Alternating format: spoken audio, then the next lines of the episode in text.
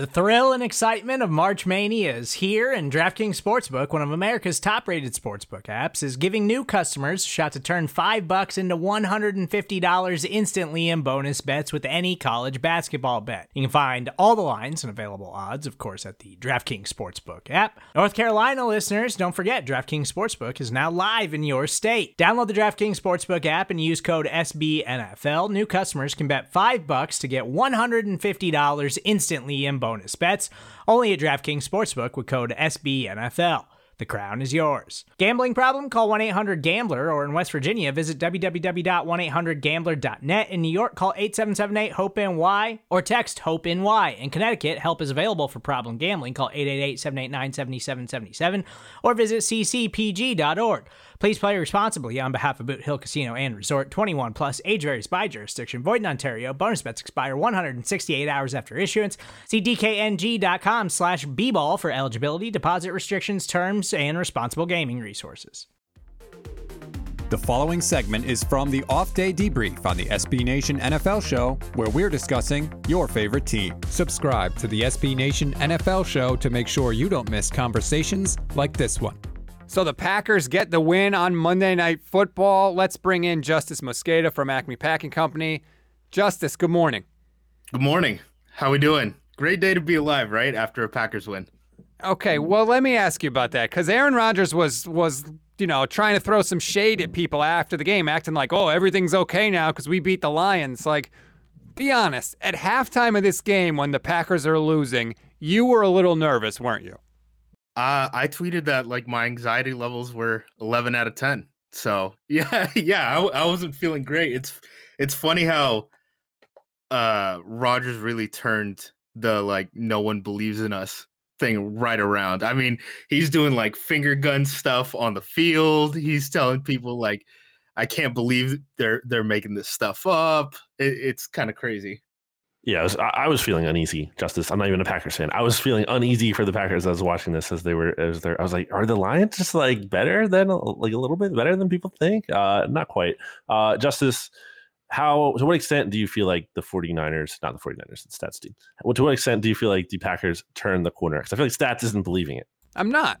Well, they got over the hump of like, hey, New Orleans came out in too high and just dared them to run the ball and it kind of caught them by surprise, you know. Uh Rodgers and LaFleur said that. I talked to AJ Dillon the day after um the week one game, and he said the same thing where, you know, they thought they were gonna get one thing, the Saints came out in something completely different, and then by the time that they could like adjust, um, they were like six plays into the offense down 17 with a minute left in the first half because they just couldn't get uh, New Orleans' offense off the field. I mean, they were just uh, holding on to the ball, and uh, I, I, believe New Orleans had back to back 15 play scoring drives.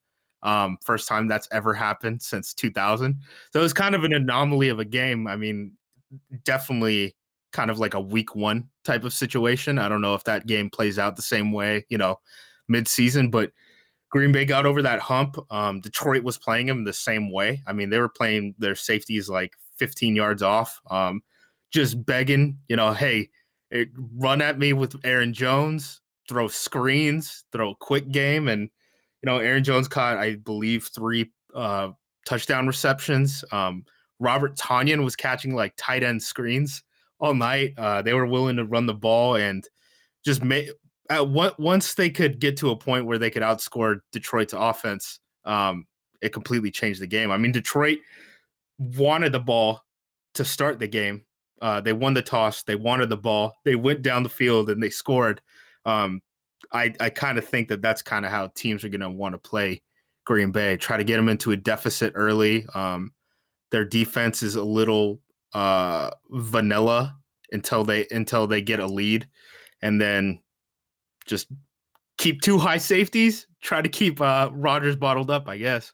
I thought the whole game changed on the first possession of the second half for the Lions. You know, the Packers come out, they get the ball, they score. It's 21 17.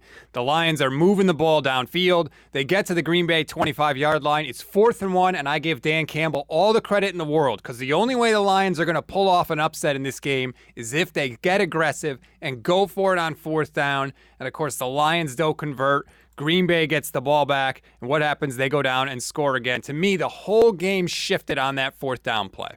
A hundred percent. That was definitely when it felt. I mean, you know, everyone can have their opinion on momentum and stuff like that, but that's really when it felt like it shifted, where it was like, okay, they got they got a possession back, they have the ball now. The other thing that I will say um, that definitely helped Green Bay down the stretch too is Melifonwu got hurt, um, and they just I mean, the defensive back injuries that Detroit had, uh, they just ran out of NFL players. Basically, I mean, they had to play sa- they had to play a safety out there, and Melifonwu was running stride for stride with MVS um, all game. I mean, he can run with the best of them. Uh, both of those guys. If you if you look at the stat sheet, uh, MVS got like four targets, zero receptions, and they did a pretty good job of bottling him up. I mean, Davante got like one big reception, I think. And then other than that, I mean, it's just like chipping away, chipping away, chipping away. What concerns, Justis, do you have, if any, coming out of this game? And uh, then why are the Packers going to beat the 49ers next week? Because Stats is really confident that it's not going to happen. And, you know, they're going to, uh, Aaron Rodgers is going to go into uh, Levi's Stadium and, uh, and, and lose. But uh, yeah, tell me why that's wrong. Uh, I don't know if that's wrong. Look at his face. Look at his face, BLG. He knows. You're nervous, Justis. right? I mean, I'm, it's going to be very nervous. crazy in week three. Yeah. I mean, still Kyle Shanahan. Uh, you still have a Bosa, which is which just freaks me out still to this day. I mean, I know the Niners got a lot of weird stuff going on, like skill position wise. Um, but I mean, hey, Kittle's still healthy. Kittle's still a matchup nightmare. The biggest thing for Green Bay they got to get something out of their defensive line. I mean, Za'Darius Smith had a back injury, um, played a little bit in week one, and then went on IR. He's probably going to be back in like three weeks. Preston Smith is having a much better year than he had last year. But like Rashan Gary, he's going to bull rush you, and there you might as well roll dice. Like there's a 50% chance he's going to get a great bull rush and just like reset how the quarterback has to play in the pocket, or he's just going to completely lose contain and you could just get around him for a first down. Um, on the defensive line, like in terms of like the uh, three, four, uh, like actual defensive linemen, they're not getting anything out of these guys. It's two weeks. They don't have a tackle for loss yet. They got a sack, wow. and it, it was because Jared Goff caught the ball in the rain and then dropped the ball, and then Rashan Gary was just like near him, so they credited him with the sack. So yeah, I mean the defensive line right now, they're they're barely getting anything out of any of these guys. Kenny Clark is obviously getting double teamed, but I mean, they're out there with uh, Tyler Lancaster and Dean Lowry, and it's just not getting the job done. I mean, that's one of the major reasons why, uh, you know, against New Orleans, they just weren't able to get off the field. I mean, they were just getting pushed off the ball a little bit. And I know New Orleans and Detroit both have uh, pretty good offensive lines, but so does San Francisco. So it's gonna you're gonna keep seeing these teams, and in you know in the playoffs, if you get there, San Francisco's still going to be there. Tampa's going to be there. So they got to figure something out on the defensive line because they can't get ran, ran at like this. So last one, uh, Aaron Rodgers said, hey, we got the trolls off our back. I've contended if the 49ers go out and beat the Packers in week three, Green Bay will be one and two. All those trolls will be back, won't they? Right back. Right back. Yeah, 100%. Um, Aaron Rodgers brought a lot of attention to himself and a lot of people aren't gonna forget about that. I mean, especially on the national level, it seems like the reaction after week one was, "Hey, how can you make all that noise about I I need more pieces around me?" And then put up uh what was it like a 23 quarterback rating or something like that in week one, uh worst game. But you know, I really do think that that week one game was more of an anomaly outside of the fact that like their defensive line is going to struggle against the run and it's going to be it's going to be hard for this defense to get off the field if they keep playing vanilla, which seems to be what Joe Barry wants to do. I mean, if you look at the Detroit game, they were playing as vanilla against um, the Lions as they did against the Saints in Week One, up until they got up like a like a full touchdown, and then all their like weird pressure stuff, the Fangio type defense stuff ends up coming out. So I think that's kind of their plan defensively is just like make the offense have to play like perfect. Don't get too aggressive, make them earn, you know, 15 play drives down the field and keep up with Aaron Rodgers in a shootout in that way. And then once you get the lead, then you could start sending blitzes from every direction. It's it's probably not a bad way to think about football, and it makes a lot of sense on paper, especially if the quarterback uh, for your offense is Aaron Rodgers.